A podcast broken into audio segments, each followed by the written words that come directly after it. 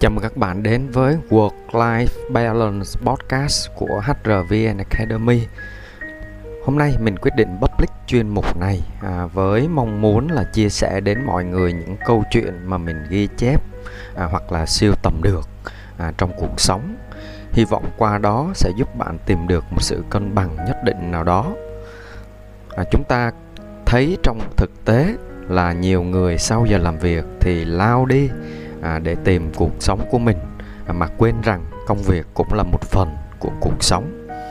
À, nếu mà bạn yêu thích podcast này thì hãy đăng ký kênh ủng hộ mình nhé.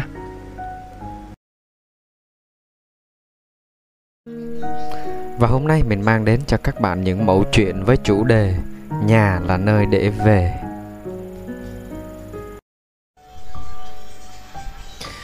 Gia đình là nơi gieo hạt giống tâm hồn cho mỗi con người, giúp cho mỗi chúng ta sống tốt đẹp hơn. Gia đình luôn là điểm tựa vững chãi cho cuộc đời khi ta cảm thấy chơi vơi, là chốn bình yên khi ta phiền muộn, là sự cảm thông chia sẻ mỗi khi ta lỗi lầm. Những câu nói hay về gia đình. Khi cha mẹ còn sống, anh em chúng ta là một gia đình. Khi cha mẹ qua đời, chúng ta chỉ là người thân mỗi người mẹ là một miền vô lý. Trong nhà cái gì không tìm được thì hỏi mẹ. À, nếu mẹ tìm nó không ra thì chắc chắn là nó không có trong nhà. À, trong nhà mẹ là người chuyên gia so sánh con mình với con người ta. À, nhưng khi ra đường gặp con người ta thì mẹ lại chỉ khen con mình. Tiền có thể mua được ngôi nhà nhưng không thể mua được tổ ấm. Người ta có thể đi rất nhiều nơi nhưng chỉ có một chốn để quay về gia đình đó là nơi bình yên và an toàn nhất trong cuộc đời của mỗi chúng ta. Cho dù mọi thứ có quay lưng lại với ta thì có một thứ mãi mãi không hề thay đổi. À, vẫn lặng thầm đi bên ta vẫn giang tay đón ta trở về. Gia đình chính là nơi ta tìm về khi mệt nhoài trên con đường đầy rẫy trong gai. Nhà đơn giản là nơi có bữa cơm của mẹ có kỷ niệm của cha là nơi để trở về sau những chán trường mệt mỏi. Đó là nơi để mỗi người trẻ biết trân quý hơn niềm hạnh phúc giản đơn mỗi ngày. Câu chuyện con trượt rồi, bố ạ. À. hương không dám nhìn thẳng vào khuôn mặt của bố. Nó cắm đầu đi vào nhà, ngang qua chỗ mẹ nằm. Nghe những tiếng thở khò khè, khó nhọc, nó không cầm được nước mắt bữa cơm tối dọn ra nhưng bố con nó chưa ăn vội. Từ ngày mẹ bị bệnh, mâm cơm nhà nó giờ chỉ có hai người. Bố bón cho mẹ bắt cháo xong, rồi hai bố con mới ăn. Bữa cơm tối nay có cá kho, bố đánh với ao lên, nhưng nó ăn không thấy ngon, hình như bố cũng vậy. Không đổ thì ôn tiếp, con đừng buồn, nhìn con bố nản lắm. Nó quay lại nhìn bố với đôi mắt ướt. Con hết buồn rồi, bố đừng lo.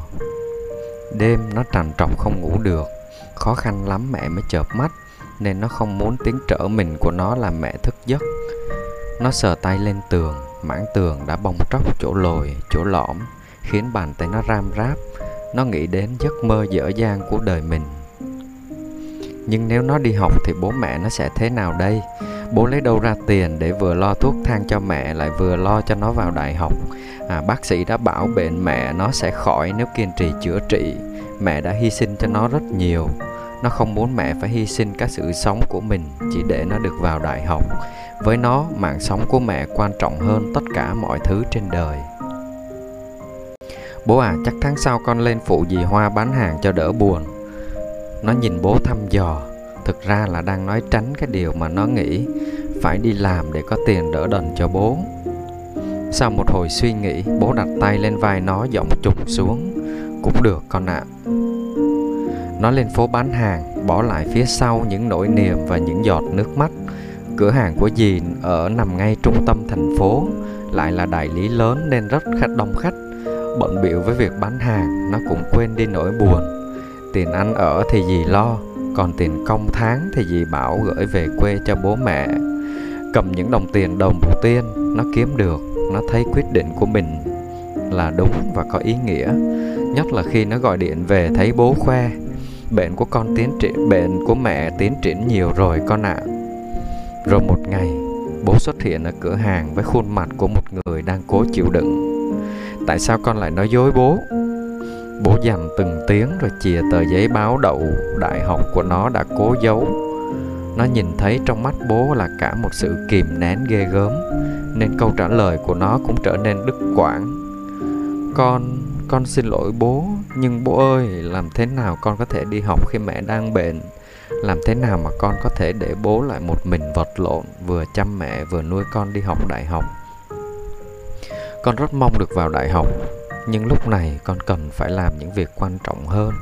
Đợi khi mẹ khỏi bệnh con sẽ lại đi học tiếp. Con sẽ vào đại học bố ạ. À. chỉ là sau các bạn vài bước thôi. Lần đầu tiên trong đời nó nhìn thấy bố khóc đôi mắt ẩn ật nước. Câu chuyện nếp nhà. Gia đình nó có tới 7 anh chị em, Bố là nhà giáo mẫu mực, Gà trống nuôi con mười mấy năm nay. Mặc dù nhà nghèo rớt mồng tơi, Bữa rau bữa cháo qua ngày, Nhưng nhà nó không ai thất học cả. Đứa nào cũng vào đại học với sự tự hào của cả dòng họ. Nhưng cứ thêm một đứa vào đại học là tóc bố lại bạc nhiều hơn. Gánh nặng đè lên vai bố, Nợ chồng lên nợ vì những đứa con đi học xa nhà, nhưng bố nào có một lời thở than. Những đứa con hiếu thảo cũng rất hiểu hoàn cảnh gia đình nên ai cũng cố gắng học, cố gắng thành tài. Rồi anh chị em nó ra trường, lập nghiệp và có gia đình tại chốn sài gòn phồn hoa. Nhưng ai cũng phải lo cho tổ ấm của riêng mình.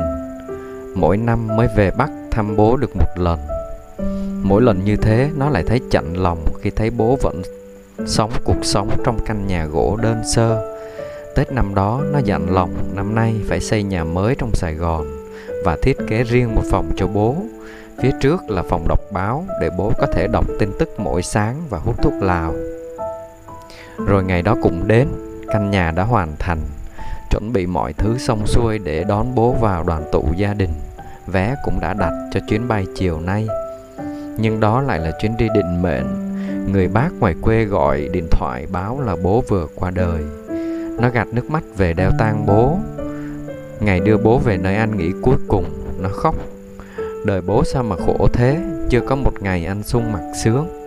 Đến ngày mà các con chuẩn bị đền đáp ơn sinh thành, Thì bố lại bỏ chúng con mà đi xa. Cuộc đời là thế.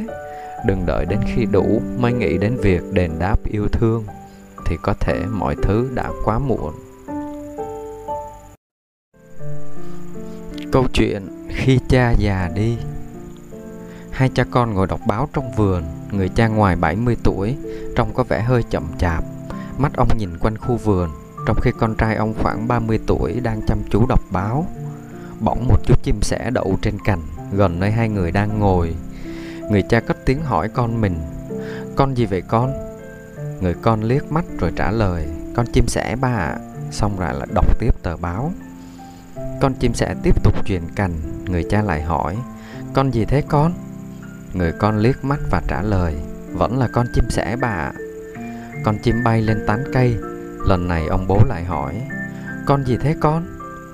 Lần này người con bực mình Đứng dậy bật dậy và hét lên Con chim sẻ, chim sẻ, chim sẻ Ba có nghe không? Người cha lẳng lặng đứng lên và đi vào trong nhà, mang ra một cuốn nhật ký nhỏ, nhẹ nhàng lật từng trang và đưa cho người con đọc. Ngày, tháng, năm, hai cha con đi chơi trong công viên. Lúc ấy con 4 tuổi. Lần đầu tiên con nhìn thấy con chim sẻ và con đã hỏi, ba ơi, con gì thế? Ba đã trả lời cho con rằng, đó là một con chim sẻ, con yêu ạ. à. Hôm ấy, vì không nhớ tên con chim mà con đã hỏi ba tổng cộng 21 lần. 21 lần ba đều nhẹ nhàng trả lời câu hỏi của con. Mỗi lần trả lời, ba lại ôm con. Đứa con ngây thơ của mình bé bỏng vào lòng và cười hạnh phúc. Đọc xong người con òa khóc và ôm lấy ba mình. Ba ơi, con xin lỗi, con xin lỗi.